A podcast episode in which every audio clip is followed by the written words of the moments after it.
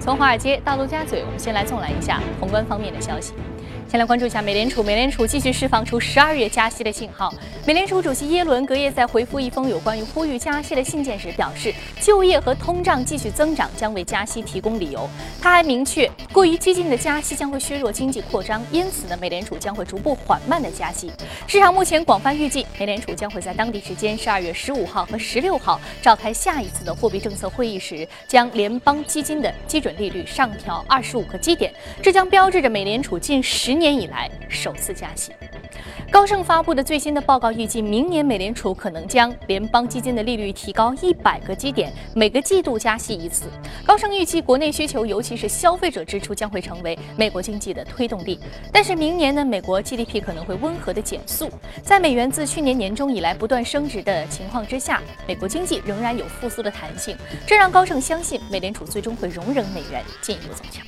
周一，全球股市谨慎交投，美元指数呢再次上行，逼近一百大关，创出八个月新高。分析师指出，随着欧洲央行进行十二月扩大量松、量化宽松的这个概率加大，而美联储年底加息几乎已经是没有悬念了。美元对欧元等主要的货币汇率还可能继续走强，而受到美元走强以及市场对于金属市场供过于求的担忧影响，金属价格降至多年以来的低位。伦敦铜期货价格一度大跌超过百分之三，六年以来首次跌破每公吨。四千五百美元，伦敦镍期货价格一度大跌百分之六。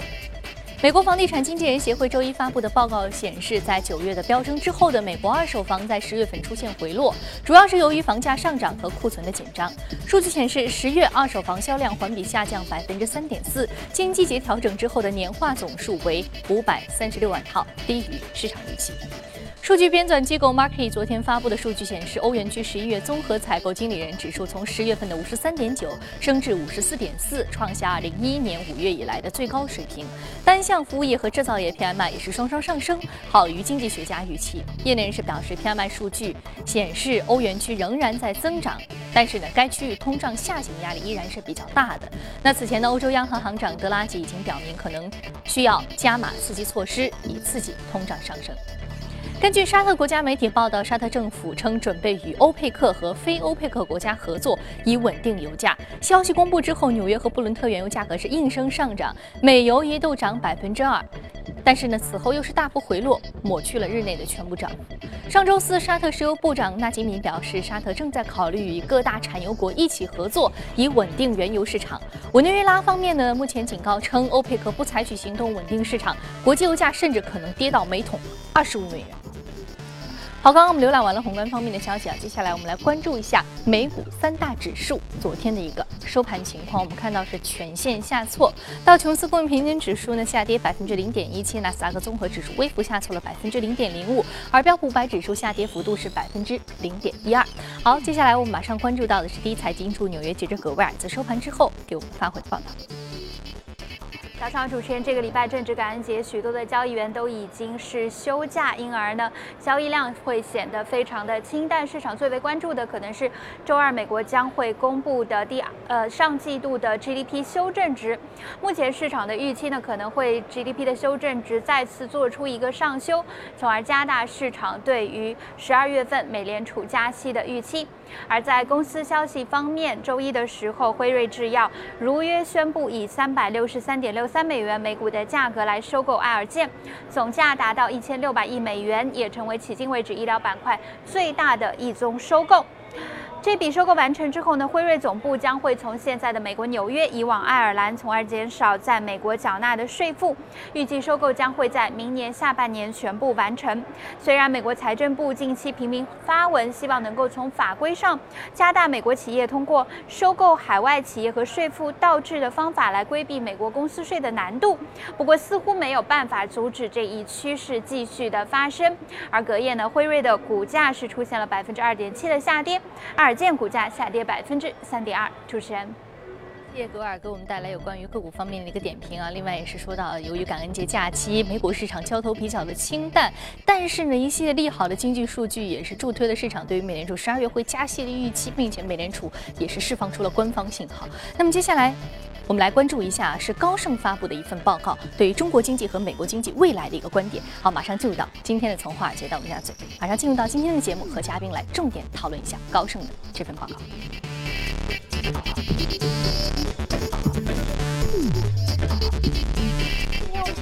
的嘉宾呢是来自于国泰基金的基金经理吴向军先生，向军早上好。早上好。嗯，我们看到高盛发布这份报告，全球都很瞩目啊。首先是呢，他也提到了一个美联储加息的时点越来越近了，并且认为明年啊，美国经济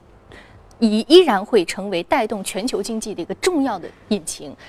虽然说美国 GDP 明年可能会温和下行，但是呢，依然不改它这个全球老大的一个角色。对的。那并且认为中国 GDP 增速放缓，其实并不会影响到太多的中国经济的一个增长的增速。对的，我们呃刚呃你刚才先提到的就是美国的经济呃高盛还是看多的。嗯。那么在这方面呢，他你刚呃刚才我们节目你也提到了，他可能呃他他认为美联储可能会升息四次，就是一个点。而且每次是一百点。每次零点二五乘上四，就是一共一共一百点，啊，一百点就是百分之一的意思。那么，呃，这个就是这样的话呢，它跟全球其他的经济体还是完全不一样。因为像中国呀，明年肯定会降息的。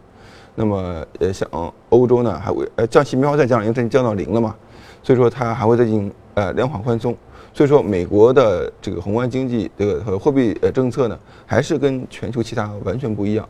那么，呃。这样的话呢，它同时还预测呢，呃，美美元相对于其他的货币还会大幅的升值，呃，它甚至预测明年，明年它相会它会相相对其他的主要货币增呃这个增值百分之十，后年再增值百分之十，就两年百分之二十的一个增幅，是相当相当的大，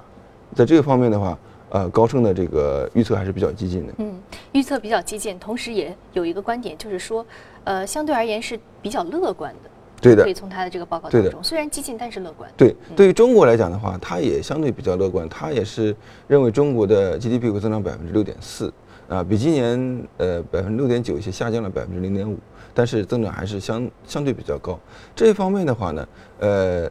外资大行呢一般都还是比较尊重呃中国政府的这种预测的口径，嗯，呃，跟中国的政府的呃这个差距不是特别的大，嗯，但是从另外一个方面呢，他对人民币。的走势呢就比较比较悲观，嗯，那么他认为人民币呃明年的走势啊是一个比较大的一个风险，他看的人民币呢就是对美元的汇率是呃六点六，啊现在是六点三六点四之间，那他看到是六点六，那么这个呢它相对还是比较保守的，因为我们看到美林刚刚发布的这个预测呢，呃他认为明年呃人民币相对美元会到一比六点九。啊，就是贬值大概百分之十左右，而且美林还这个非常高调的呃认出认为呢，就是说这什么时候开始贬值呢？就是在十二月份。十二月份有什么事情呢？两个事情，一个是呃美联储加息，另外一个事情就是呃中国这个人民币加入 SDR 已经就是决定的，就是我们现在认为呢，呃已经板上钉钉的事情了，就是在十一月底、十二月初就板上钉钉的事情了。那么美林就认为呢？呃，央行在这一段时间一直在呃这个守卫呃人民币的这个汇率，就是因为人民币要加入 SDR。嗯。一旦加入以后，央行可能放弃守卫人民币的这个汇率。那么他认为，在十二月中旬的人民币会人民币呃就会贬值大概百分之三到四左右。嗯，但是它有一个。很核心的问题就是这个比例并不会太高。我记得你在之前的节目当中也提到，对于人民币加入 SDR 的这样一个点评当中，你认为呢？其实就是说象征意义是大过于它本身的一个实际影响的。对，是这样子。从实际呃对全球呃央行呃对人民币的需求来讲的话呢，是一个象征意义比较大。但是呢，呃，央行在过去几个月确实也为人民币进入 SDR 做出了很大的努力。那所谓的努力呢，就是说在呃，市场上大规模呃，这个呃，这个吸入人民币，啊，放出美元，那么他还是很在意，虽然是一个象征性的事情，他也还是很在意这个事情。那么呃，市场上现在的认为，呃，不光是美林，还有其他的这个券商也认为呢，呃，在这个人民币进入 SDR 之后呢，会不会呃，就是凑着呃，美联储升息这么一个时点，人民币再再进行一次这个一次性的这个贬值，这是有可能的。那么，我们呃现在的呃看法呢，也是比较同意，啊，人民币在接近这一年呃下一年内呢会有贬值的趋向，嗯，但是会像美林所说的将近百分之十的，或者是呃高盛认为是百分之四左右，那么瑞银认为可能是百分之八左右，相对比较悲观，对，UBS 比较悲观，对对，相对都比较悲观。那我们觉得可能没有这么多，但是。百分之二到四也是有可能的。嗯，好。那刚刚我还听到你提到了一个非常重要的一个分化，就是全球市场现在央行不同的货币政策，除了美国以外，大家都在宽松，欧洲在扩大宽松，啊，中央行降息，但是日本央行呢，相对而言比较中立，它没有继续进行任何的这个货币操作。呃，市场上认为呢，就是呃，日本央行在过去这么些年来一直在宽松、宽松、嗯宽松，所以说宽松对他来讲的话，已经成为一个正常的一个嗯举措了。那么以后明年，我觉得它也只有宽松一条路可走，没有其他路。但这显然会损害日本的经济本身。对的，对的。那么因为呃，现在日本的呃这个债务呃，其实已经达到了 GDP 的百分之两百以上了，嗯两百多。那么在这个方面呢，呃，是全球最高的一个嗯债务，那么也跟它的不断宽松有很大的关系。嗯那么以后日本经济往哪边往哪边走，在这样的宽松情况下呢，日本经济还是没有什么真正真正的起色。嗯所以说，日本的这个经济深陷泥潭呢，呃，什么时候嗯有任何的起色，当然没有任何人对大家都很悲观。都很悲观。失去的十年给日本经济带来很大的一个伤害啊。现在不是失去十年的问题，已失去了是20 20年了、三十年，可能都要得失去那。么说，其实跟中国来说，它因为是邻邦很近，然后有一些贸易往来，那么这对对于中国市场的影响，就是出口方面会不会有一些影响呢？呃，日本的日元也在不断的贬值嘛。嗯那么现在日本的日元从两年前到现在的话，已经贬了百分之三十以上了。呃，对于中国的这个进出口当然有很大的影响。那么，呃，日本我觉得日元还会不断不断的贬下去，因为它嗯经济很不好嘛。嗯其实它经济很不好的主要原因呢，我认为啊，呃，主要原因还是因为它的人口在不断的下降。嗯它已经人口老龄化非常严重了。那么劳动力在不断老龄化，那么这样的话，一个经济肯定在萎需要萎缩的，所以说也可能是一个常态的。那么嗯在这里边，其实中国也要注意这个现象，就是中国现在人口还是在增长，嗯，增长的，那增长率是应该是非常的慢。嗯随着呃这个独生子女在一天天的就是呃年纪变在变大，那么这一代呢就是也逐渐在变老嘛，那么人中国人口的下降，可能也是一个不可避免的一个趋势。所以说，我们看到现在人们呃中国的人呃这个独生子女政策呢，呃也在变成了这个两个孩两个儿呃两个孩子嘛。那么允许两个孩子呢，这个我觉得政策有点太晚了，会不会也出现像类似呃日本这种呃人口萎缩的这个趋势？如果真的出现的话呢，对中国的经济来讲是非常非常负面的影响。嗯日本就是前车之鉴。嗯，好的，非常感谢吴向军先生对于宏观方面这一时段的一个点评。那接下来我们通过盘面简单了解一下隔夜领涨的板块和个股分别是什么。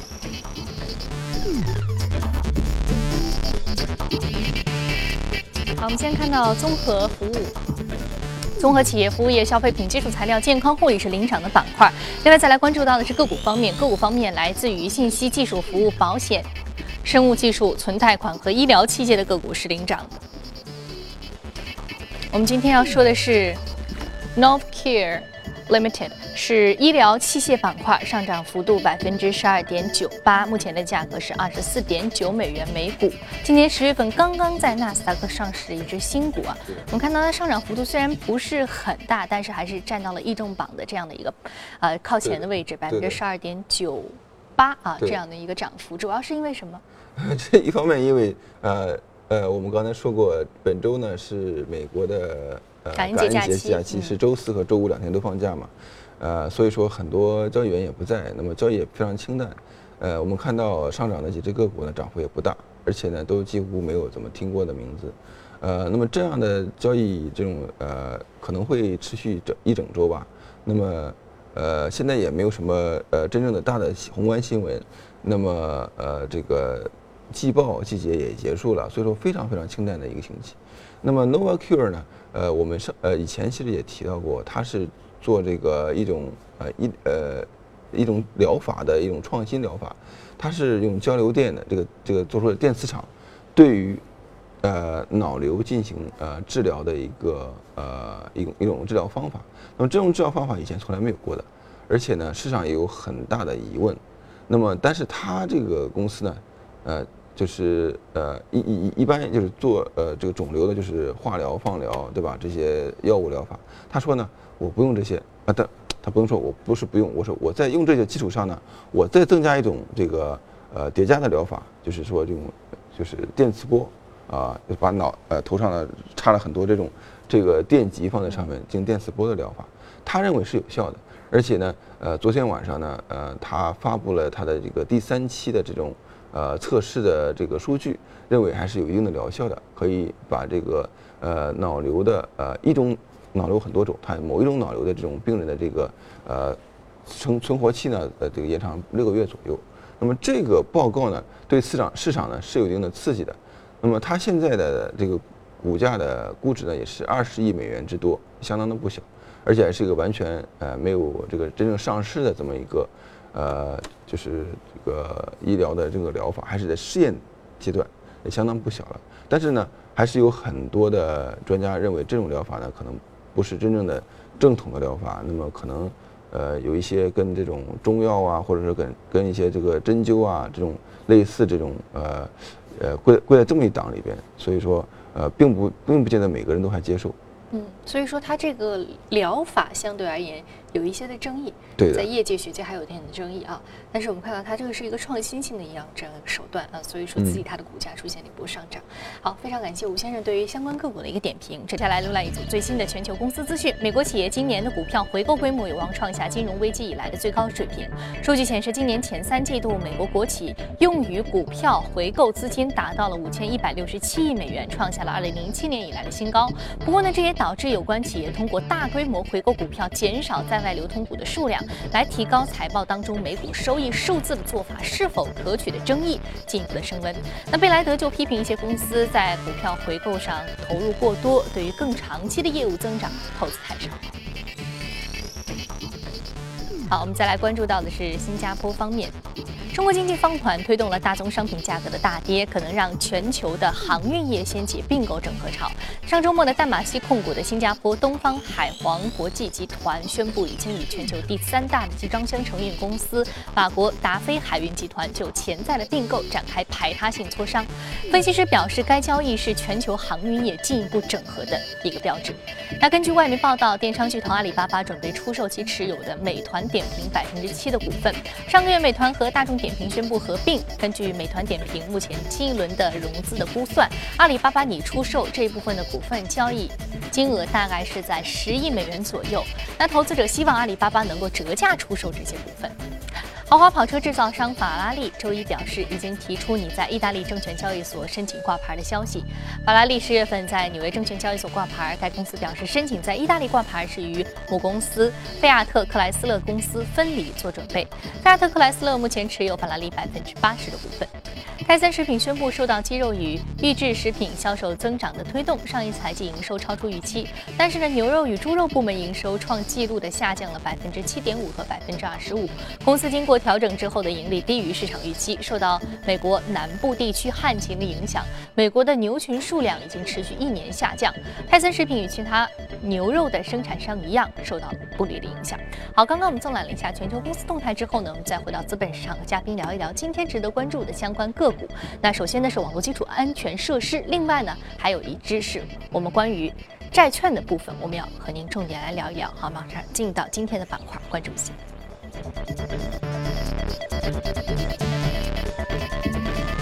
首先呢是这个 Versign 是互联网板块的个股上涨幅度百分之零点一三，目前的价格九十点一八美元每股，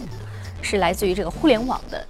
相关个股啊，主要是这个互联网基础设施建设。对的，嗯，Versign 这个公司呢，呃，是可以说在呃互联网行业呢，就是非常非常有名的一个公司。大家呃可能做普通的消费者并不是很了解，但是只要你做互联网啊，都知道这个公司。为什么呢？它控制了 .com 和 .net 这两个域名都是它控制的。就是你如果说要建立任何一个点 .com 公司，呃，什么什么点 .com 这样一个网站，都需要到它的网站去注册。什么什么点 .net 也需要它那边去注册。所以说，它可以说是在这方面是一言九鼎。而且呢，它控制了呃全球十三台根服务器，呃互联网根服务器中的两台，非常非常重要。这个在互联网基础设施这方面非常重要。那这个公司呢，呃在呃以前的时候呢是呃专做网络安全的。那么后来他把我自己网络安全这部分呢就卖掉了。那么就是专注做这个域名管理啊、跟服务器啊这部分的这个呃基础设施的建设。那么呃，今年以来呢，这公司的表现非常的好啊，呃，股价也上涨，就是几乎直线上涨，那么呃也达到了百分之五十左右，呃，那么刚刚过去的三季度的季报也是非常的靓丽，都超过了预期。很有意思的一件事情是什么？在美国这样的国家呢，呃，这个互联网的呃这个呃域名注册呀什么都已经啊饱和了。最主要的增长点在哪里呢？是中国，其次是印度。说这个呃新兴市场啊是全球互联网增长最快的地方。那么对于它这样域名管理的公司来讲的话呢，也是最最重要的一个发展啊，这个一个一个一个市场。那么，呃，从这边我们可以联想到中国呃互联网市场在过去几年的发展确实是突飞猛进。那么，在互联网的呃不光是网站建设，而且在这个基础设施方面的建设呢，也是非常的呃下很大的这个力气。呃，像从各级政府，像李克强啊，呃各个部委啊，对这个互联网的。呃，网络方面的这个基础设施建设呢，也是非常的呃强调了多次。我们看到在 A 股方面的类似的股票的呃这样的表现也是相当的好，而且呢呃也非常的多，包括有呃做这个光缆的，有做这个网络安全的，做这个电信设备的，有很多很多。嗯。好，那我们再来关注一下相关这个 A 股的标的有哪些是值得关注的。那我们看到中天科技、长江通信、烽火通信、中兴通讯、中恒电器、光讯科技、武汉凡谷，还有恒宝股份。好，接下来我们再来关注到另外一个话题啊。刚刚我们说到今天可能另外没有个股，但是我们相当说的是债券。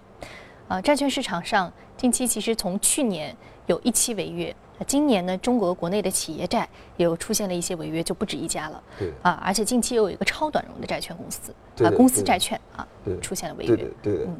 那么呃，上周呢是一个比较呃，这个在债券市场上呢，这个比较比较重要的一个时间，就是一个呃呃叫做呃山水水泥这么一个债，一个一个资质非常好的一个债呢出现了违约。从去年开始啊，中国的企业债市场呢慢慢开始松动了。呃，那么违约在一个一个的出现，那么从超日债到这个天威，到最近的中钢啊，央企也开始违约了。那么呃，央企这个呃中钢呢，就几百亿人民币的这么一个呃债务，呃，那么最上周呢，就是一个叫做呃山水水泥是一个私企，但是它这个资质相当好的一个私企发的债呢也违约。那么呃，债券市场呃。在这个不断的违约的这个冲击下呢，到底怎么走呢？也是大家所关注的一个问题。我们的这个行业呢，呃，对不起，我们的这个板块呢，呃，很少讲这个债券方面。但是，从金融市场来讲的话呢，股票、债券是两大部分，呃，其实都是没有办法避免的。那么债券，呃，你像美国的，呃，零八年的呃金金融危机，首先出现危机的还是债务市场出现的危机。一般来讲，金融危机都是从债务市场。啊，出现危机的比较多。呃，从股票市场开出现开始出现危机，从股票市场出现的还是比较少的。所以说，债券市场的这个走势呢，对于整个股市的走势影响是非常非常的大的。那么，呃，这次山水水泥这个违约呢，其实一个比较奇葩的一个违约，因为它的公司的这个资质也是相当好的一个资质。那么，呃，它主要来讲呢，是几大股东之间的这个夺权、争权夺利，啊。都想控制这个公司，呃，那么最终呢，出现了这个实际的控制人是在一个，呃，是原来的这个创始人的这个呃一个一对父子俩嘛，他们呃控制这个管理层呢，呃就没有如期付付账。那么其实他这个债券呢，它有足够的流动性可以去付的，或者说呢还可以呃随时向银行去这个借钱去付这个呃赔付这个呃债券，但是他选择不付。那么这样的话呢，他的想法呢是想，呃，是不是对这个债券呢，这个公司最后违约以后呢，进行资产处置，然后呢，他的资资产市场呢再进行这样一个重重组。但是没有能够成功。但是呢，因为他的呃大的这个股东呢，又包括呃这个很强的这个背景，甚至包括像这个中国建筑是一个央企的这么一个背景，都说呢，我们他们会全额的赔付。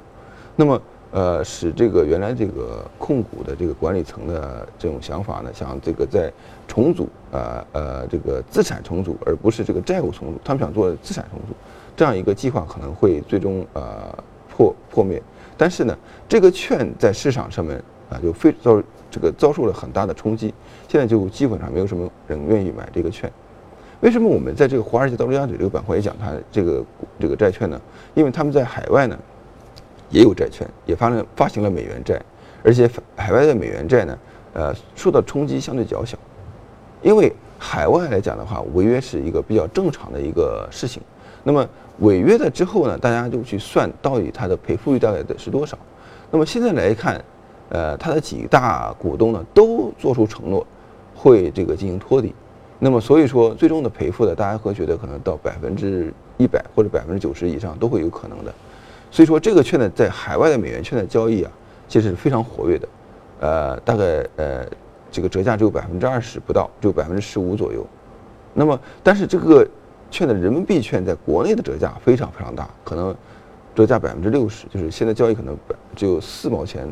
或者甚至都不到，都没有人去接。这也显示呢，就是在国内呢，大家还都没有啊习惯呃违约这件事情，所以说。对于违约之后的这个资产处置的这个呃，最终能收回百分之多少，大家现在还是没底的。